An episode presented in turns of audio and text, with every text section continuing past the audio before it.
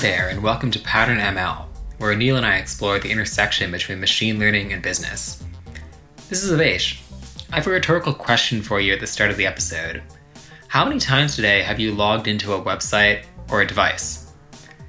Just to listen to this episode, you probably unlocked your iPhone with your fingerprint, or maybe used a password. You might have even had to log into iTunes or Stitcher to download the episode. And probably earlier today, you signed into Facebook, Gmail, your laptop, and a slurry of other devices and products. Now, we've all become used to this. Many of you are probably born into this sort of world, but isn't this a bit weird? Like, when I get home from work and I run into my housemate Jeff, I don't try to verify his identity by asking him his mother's maiden name or what his high school mascot was.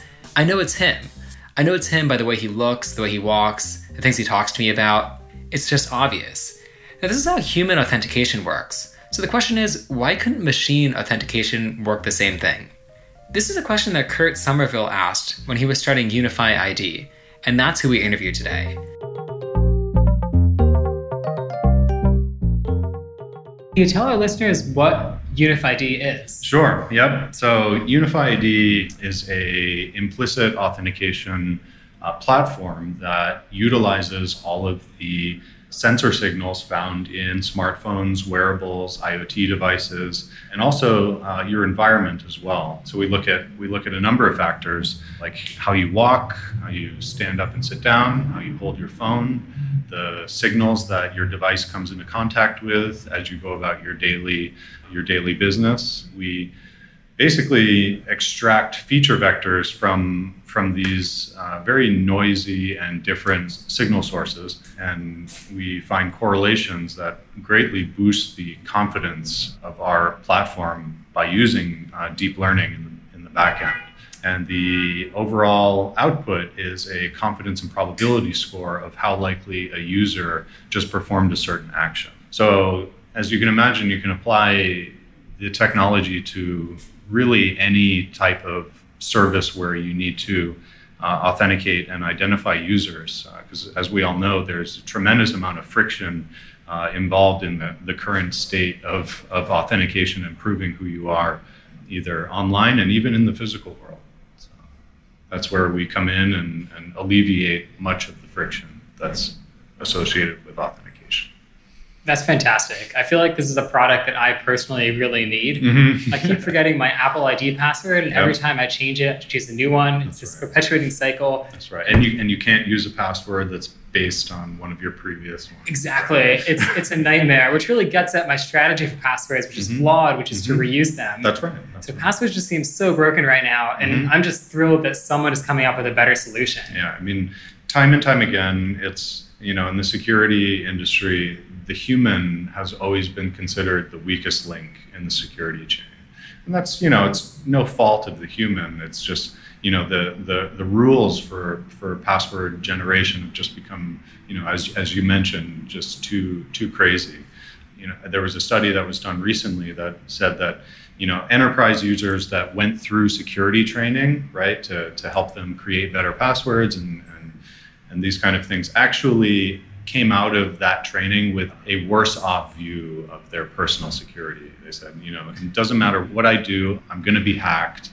So it's just a kind of an interesting psychological phenomenon that, that's happening. So that's you know that's largely where Unify ID comes in, and that's why we focus on identifying the human behind the device uh, without them having to make any conscious uh, user actions. So, and that, that wouldn't be possible without you know deep learning and machine learning. Yeah. So mm-hmm. so what I'm envisioning here is that instead of typing in my password to facebook.com, mm-hmm. I just walk up to my computer and I'm mm-hmm. logged in automatically because mm-hmm. the computer knows how I type, my cell phone knows how I'm sitting. Yep. Is that is that roughly the idea? That's right. So we do we do all the authentication, so to speak, before a user gets to their destination. So while they're walking up to the, their their computer, we are looking at how they walk. We are looking at the Bluetooth signal RSSI or signal strength between their computer and their mobile device or wearable. And all of these factors, you know, appear to be very different, but when you look at them and, and correlate the differences between them, you can actually make a lot of sense and actually start to determine intent as well. Does this person really have the intent to unlock their machine or sign into this particular site or service. Oh, wow. Yeah. A question that you probably get very often yeah. is um, what happens if I come back after a night at the bars and I'm ready to start my usual shit posting on Facebook yep, and I'm yep. walking a little funny. Will, sure. will Unify ID still recognize me? Definitely, and that's a that's a great question. I, I bring that up often at, at conferences and, and meetings as well. And that's a it's it's very important that we we do not rely on one single factor right? We, we combine and, and factor in many different behavioral factors. So, you know, you go out, have a drink, that's normal. It will change how you walk. If you go and sprain your ankle playing soccer, right, that's going to change how you walk as well. But if all the other signals that we are factoring into consideration look normal, right, then then that is a, a signal that that we use that yes, it is you, but something must be wrong or has changed your gait, right? And this happens when you get a new pair of shoes. You know, how you walk on Mondays is different compared to how you walk on Fridays. So you know, there's a there's a lot of different things that go into generating the, the security score, uh, and it's not just looking at one individual factor.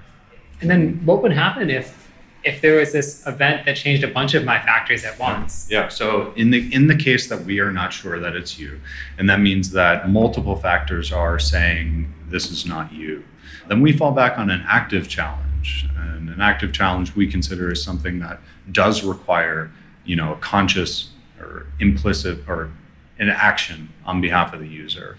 And that can be swiping your fingerprint, that can be punching in your PIN. We have a number of other active challenges that are in develop in development that make use of accelerometer. Um, so we can do air gestures and kind of stuff that is unique to the user, but still can be somewhat secret. I see. This reminds me a bit of that Google technology where you're trying to log into a site and you have to click a checkbox that says, mm-hmm. I'm not a robot. Mm-hmm. And if they don't believe you, they make you complete a CAPTCHA. Yep, yep. Okay. So it's it's it's similar. It's always you know reaffirming that it is a human behind the device, and that's the biggest challenge I think in security. There's a lot of solutions that really do a good job at focusing on securing a device. Right? Is this the same device that's accessing this asset as before? Were the right credentials entered into this device? But it doesn't 100% ensure that the person behind the device is the correct person. And that is the single thing that we focus on. Uh, we don't care what device these signals are coming from. We only focus on the person that's generating these, these signals. So I want to ask you a little bit about your team and your recruitment strategy mm-hmm, because mm-hmm. We've, we've done a number of interviews with machine learning companies, and there's something very unique about Unify ID, mm-hmm. uh, which is that it looks like you've set up your company as a research lab. Is, mm-hmm. is that right? So, you know, we knew from the very beginning that in order to build a successful business that is largely largely able to break ground in some of these areas is by maintaining a very close relationship to academia. My co-founder John Whaley is um, you know former Stanford faculty, teaches the compilers class. Vinay, our machine learning uh, guy, is uh, you know PhD from Carnegie Mellon. We have you know, we, we frequently visit these these schools and recruit interns and uh, actually a large amount of our technical advisory board are faculty from these types of universities. So they really they really help us stay on the you know the not the cutting edge but the bleeding edge of, of machine learning and, and even all kinds of security as well. And without having them kind of providing this this conduit back to where the research is being done we wouldn't really be seen as credible to be using this type of you know research and put it into application. So we knew from the very beginning that you know it was really critical to establish a good foundation and relationships with these uh, academic communities, really where all the research is, is, is driving this industry forward.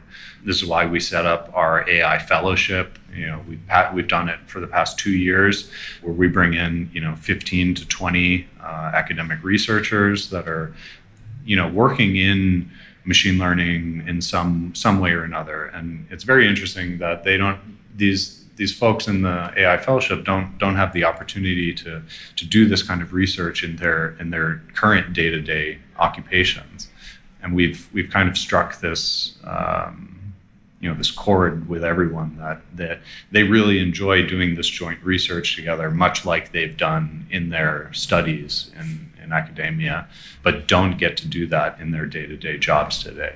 So it's it's certainly dri- driven our our recruiting for machine learning um, since day one. Uh, we have an incredible pipeline of, of, of talent that's coming through and, and really helping us achieve to you know what we set out to do at the very beginning. And we knew that it was going to be you know largely based on machine learning. So that completely answers the question, and that's that's fantastic because. I feel like because we're in this booming period of machine learning, there are a couple of like snake oil salesman sort of machine learning companies that are coming up that are either faking it or have claims so extreme that it seems very unlikely to be able to succeed. Exactly. Um, so it's it's great to hear that Unify ID well is making efforts to to be legitimate. Yep, and we participate in you know ICML and, and CVPR and and publish papers and, and make our research public to you know it's not just not just a closed door shop right? Uh, we really make this this research available to to anybody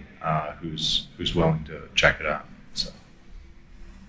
It just kind of reaffirms our, our passion about you know this specific application of machine learning and security yeah i'm personally really comforted by this mm-hmm. um, i'm curious though who who are you justifying yourself to mm. like which which party is it that cares a lot about legitimacy yeah so i mean we see this largely in the security industry is that you know any any type of new system or platform that comes out with you know uh, very high accuracy rates, or you know, we are claiming to be able to achieve you know, X increases over some amount of time.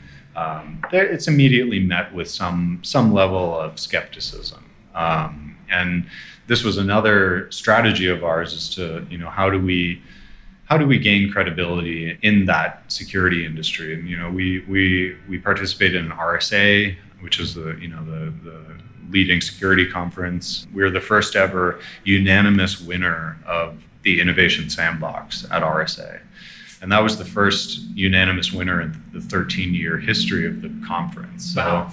that really helped us on the validation side and really affirmed that, you know, people were willing to say, hey, yeah, I can see how this works, right? I can see how, you know, walking down the sidewalk, you can visually see that people have different types of walks, right? And that makes them think, yeah, there are many other behavioral aspects that are unique to individuals that, that you know, we can now tap into. So it's not that far fetched. When Neil and I were researching this episode a couple of weeks ago, there was one thing that really stood out. Unify ID has an AI fellowship. That's odd. They're not Berkeley, they're not CMU, they're not Google, they're not Uber. They're a startup with 15 people, and they're inviting PhDs to come to their office for a summer to do novel research and write papers. And you can see from Kurt's explanation why this is important to Unify ID. They care a lot about seeming legitimate because they need to prove themselves to the security industry. But what about other machine learning teams? What level of expertise is necessary? There's a good deal of confusion about this in newcomers to the field of machine learning. Because, say you're synthesizing a new chemical, you'd want a PhD in material science to work out the chemistry and the equations for that. This is not really true in deep learning. The, the important questions like how many layers you should have in your neural network or what learning rate scheduler to use, they don't have crisp answers. There's no mathematical solutions. And a lot of the top papers right now are just trying things that seem intuitive and happen to work. I see this period of time as being similar to the late 19th century, when we discovered the photoelectric effect and realized that it couldn't be explained by Maxwell's equations. Only decades later did we come up with wave particle duality and quantum mechanics, which explained this effect. So, this is sort of where we are in deep learning, in my opinion, where we have our experimental results that have exceeded what the research suggests. And of course, there's a contrasting view of thought here, which is that there are no good theoretical results for deep learning, and we're simply throwing compute power and data at a problem without any real method of organization. And the cat's still really not in the bag on which of these answers is correct. But in either case, the reason I bring this up is to say that in the field of machine learning, a PhD is not strictly necessary, but certainly would help a team. It's nice to have at least one person on your team who's done work in deep learning before. Um, this is just to know about common pitfalls to keep up to date with the research. This person could be a PhD or could be someone from industry. But by and large, this level of formalized education isn't necessary to work in machine learning in industry. Typically, you can self learn through online courses and through textbooks. It's important here to have some sort of a strong foundation in math, statistics, and linear algebra, just so you can understand the concepts more easily. But a PhD isn't really necessary. And the other factor here is that roughly 90% of the work done at most companies that are focused on machine learning is not actually research, it's software engineering. It's reproducibility, easy experimentation, data generation, even simple things like version control. This is what takes up the bulk of your time at a startup working in a machine learning team, and only a small amount of the work is actually novel research. So, the approach that Kurt is taking in recruiting for Unify ID is not necessary, though it's certainly helpful for them to justify themselves to the security industry. Next, let's hear about how Kurt was able to recruit such a talented team. How do you recruit such a talented team? Yeah. So, you know, our our talent bar is extremely high. To give you an idea of, of the, the flow that we've had since since January, it's you know end of September right now. Since January, we've had over 850 applications, uh, specifically uh, having to, to do with machine learning in some way. Our bar is very high. It's a, it's a perfect blend of people with industry experience and also people with um, you know research experience from academia and it takes a unique mix of people to be able to you know research a lot of these things and more importantly be able to integrate them and and find the right use for them in an application and it's it's definitely a specialized skill that you know you can't just go to Udemy or any of these kind of hack schools and, and pick it up. Uh, it really takes somebody who is passionate about tooling around with these kind of technologies in their free time, right, as a hobby. Uh, these are the types of, of candidates that we look for to bring onto our team because it shows that there's you know real passion behind the work that they're doing. It's not just because they have to do it at their job. You know, I think the amount of people that will be involved in machine learning and deep learning going forward will just get more and more diverse a, or more difficult to you know determine who is really good talent. So it's we look for these kind of things, you know, side projects that are utilizing certain technologies and to really build out a well a well-rounded team that's capable of doing a lot of different things. So, for any for any graduating seniors that are listening, yeah what would you say to them as the trade-offs between going to academia and taking a PhD in machine learning versus coming to industry and working somewhere like Unify ID? Yeah, that's a that's a that's that's a tough one. I mean, this is why we we opened up our you know AI fellowship in the in the summertime for for students who have the summer off to to really come and and and feel what it would be like to work in a startup, right? Because working in a startup is very different from going through academia, getting a PhD, and then going and joining a, a, much larger company that's that might be more established in a, in a given space. Because things, you know, things are very loosely organized at startups. They ha- they can change from week to week very quickly.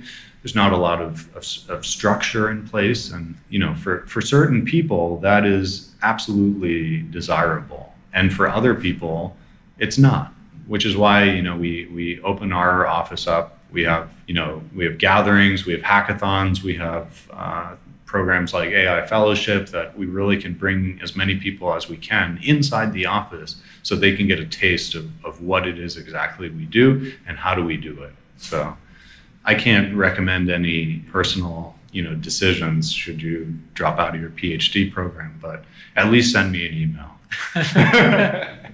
what is your plan to to go to market? Mm-hmm. So you know, today we're working with, as I mentioned before, companies that already have pre-existing mobile apps, already have pre-existing user bases. That's very appealing for these partners to be able to improve the authentication experience, especially because we're sitting kind of in the background. So they are the ones who are facilitating everything, and that's that's perfectly fine with us at this point. The business need is is really there for for any size company. And I think even on the hobby developer side, you know, some junior developer who's very interested in this app that they've spent, you know, many months creating, we plan to open up our API to anyone and they can integrate our SDK with their app. We'd give them a certain amount of API calls to our backend uh, for free per month, just so that more people can really get a taste of this uh, technology.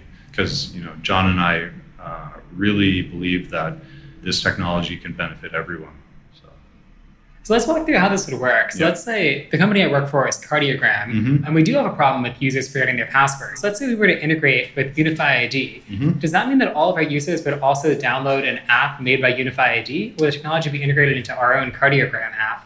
So that's a, that's a great question. It would be integrated into your own cardiogram app. Uh, so we would function in the background as the authentication layer inside of your app. Every user experience would still be facilitated by cardiogram, which is great for you.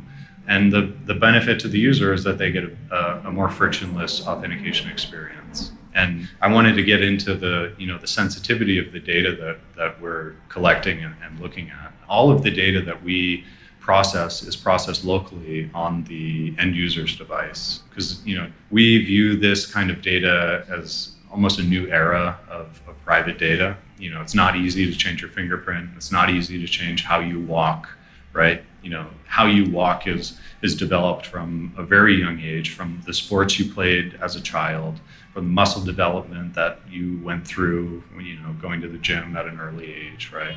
All of this factors into your behavioral signature that we really look at, particularly when looking at gait. So that's that's generally how how it would be integrated into an end user's app. Um, yeah. Great. Mhm. If uh, listeners, if you hear some music in the background, that's not our DJ. We're doing this interview up in Soma on Second Street, Mhm. um, and there's quite a lot of street noise. It's a taste of San Francisco. That's right. That's right. We, uh, you know, it, it adds a certain level of uh, of uh, creativity, I suppose. Definitely inspiration. yeah, yeah. um, so you talked about a few of the partners you're working with. Uh, Is there anyone you can name, or is everyone under NDA? So everyone uh, is under NDA right now. I can say that we are working with some of the largest consumer banks in the U.S. A couple of the largest payment processors, a very large social network, a very large auto manufacturer in the United States uh, that's interested in obviously getting rid of the car key. You know, this is one of the one of the more longer term physical world uh, applications that that I mentioned. Insurance as well is big, and also on the travel and entertainment side as well. You know, travel companies are very interested in how they can improve the travel journey from you know the moment that you wake up and hail that Uber and go to the airport and take your flight, check into security, check into the hotel at your destination. All of those experiences uh, can be improved upon by implicit authentication. So that's the types of companies that we're working with today, uh, and we're always looking for for new interesting partners as well. In my mind, I'm picturing a check-in, or sorry, security line at the airport where Mhm. there's no TSA agent checking your ID. Mhm. But I think that's really a pipe dream. hmm It is. It is, and you know, there's.